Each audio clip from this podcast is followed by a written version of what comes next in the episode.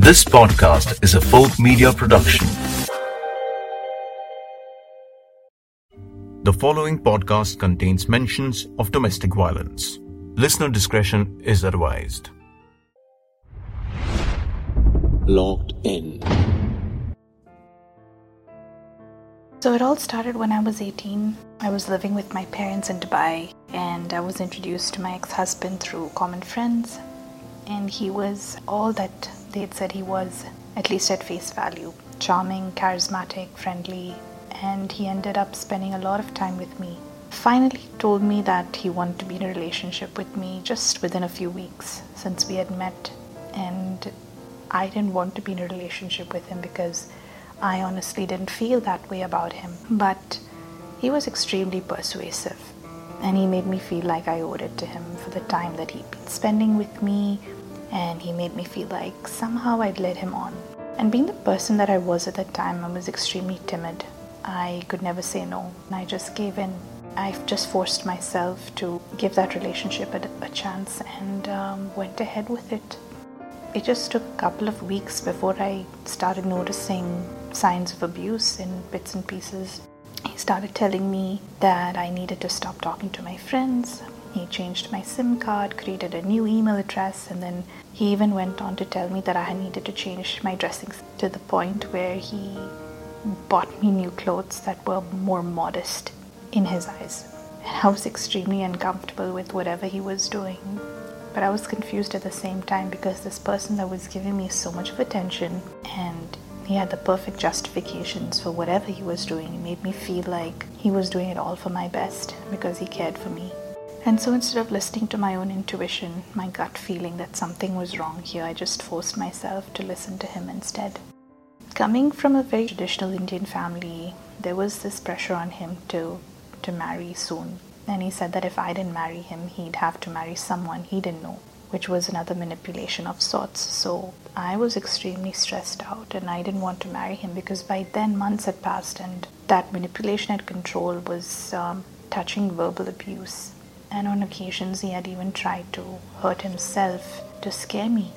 I didn't want to marry this man what he had done was he had instilled a sense of fear in me by then. And I thought to myself that this man is not going to let go easily. And I was too afraid to just to, to call the wedding off. And so I just went along with it.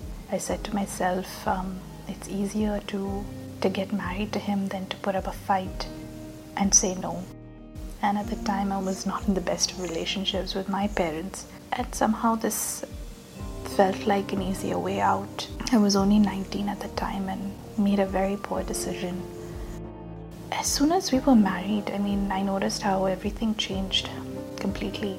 This man that was continuously giving me attention, being around me 24 7, was neglecting me now. He completely ignored me.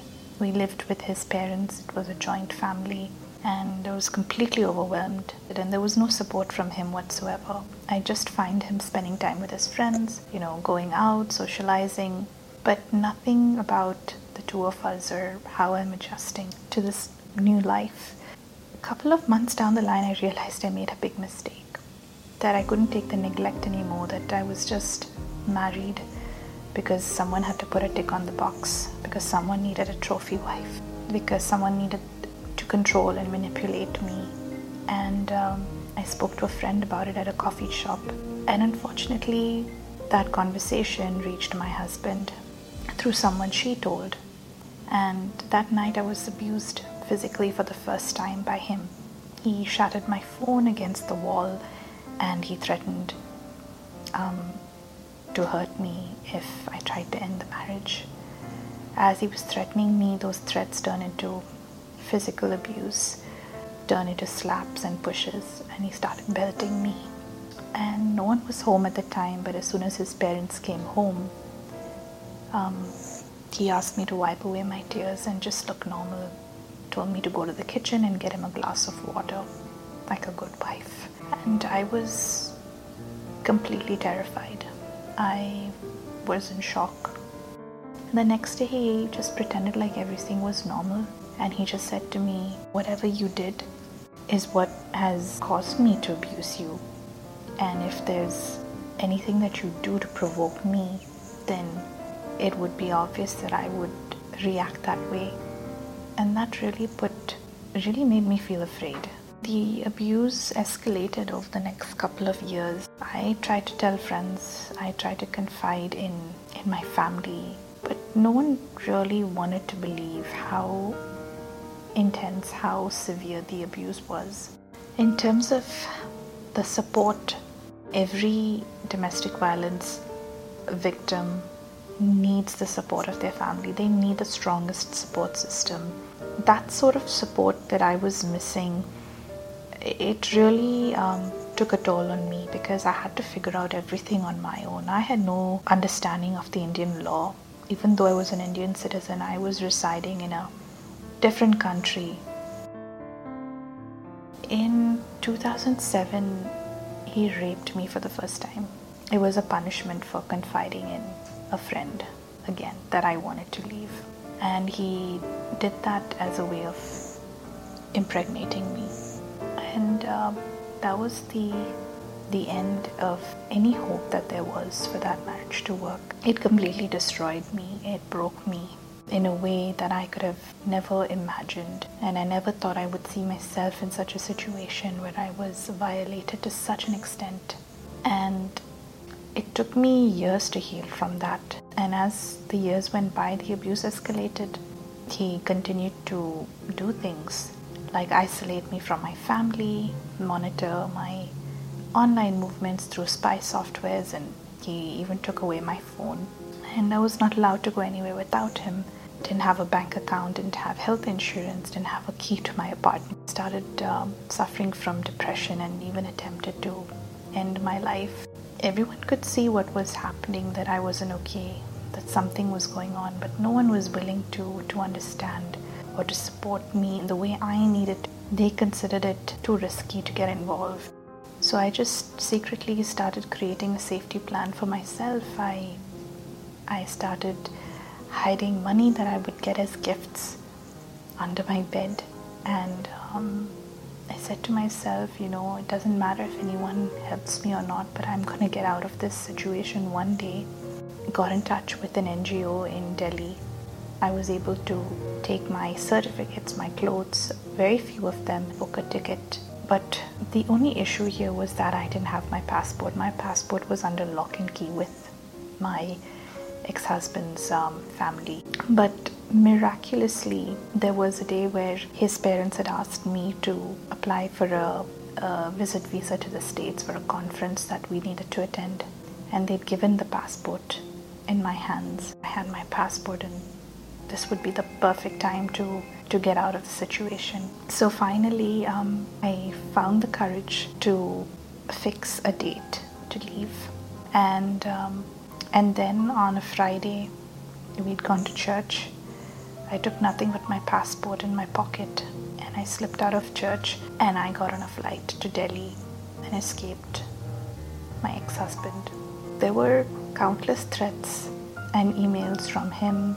In fact, um, they tried filing a missing persons report, but thankfully, because of the the organization that I was with, and that is Maitri India, I had that support and was um, protected completely from from being taken back and being abused even further. And you know um, being a slave to everything that was happening it was not an easy it was not an easy escape it was not an easy journey even after i left but um, it, it happened and i feel so grateful that um, somehow after six years, six long years of enduring abuse, that I finally um, got out of that situation. I'm doing much better now. I mean, it's taken years and years of, um, you know, a lot of healing, a lot of support and help to get to where I am today. I can never say that I'll be the same person that I was uh, before all of this happened to me because I can never be that person. I'm a changed person, I'm a new person the trauma of the abuse has impacted me massively. It has given me um, something that we call complex PTSD. Um, I've suffered from depression and anxiety over the last couple of years and have had to seek a lot of treatment, um, you know, a lot of counseling. I've had to be on medication for years to to reduce the trauma responses, to to feel better, to to be able to cope with with all of the effects of the abuse. I'm definitely grateful to be where I am today. I'm just so grateful to be out of that situation. And um, I believe that um, better days are ahead. This was a story of a domestic abuse survivor, and with it, we bring an end to this limited edition series Locked In.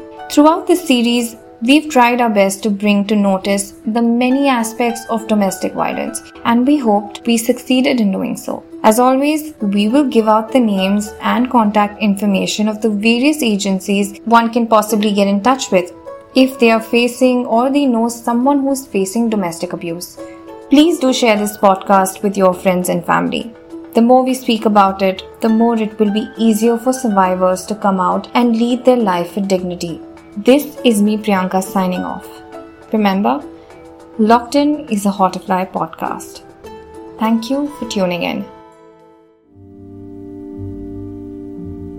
यदि आप एक महिला हैं या आप किसी महिला को जानती हैं जो घरेलू हिंसा यानी डोमेस्टिक वायलेंस से गुजर रही हैं, तो कृपया एक शून्य नौ एक वन ज़ीरो नाइन वन पे फ़ोन लगाएँ। इसके अलावा contact Aks foundation helpline for abuse eight eight seven nine three zero 88814. Get in touch with One Future Collective to know more about domestic violence and other gender issues. Call them at 98206 187999. Counseling and therapy for adults and kids can be found at Trijog. Their number is 98339 83460. And finally, send WhatsApp alert regarding domestic violence on women, especially during COVID, at 721 77 353 72.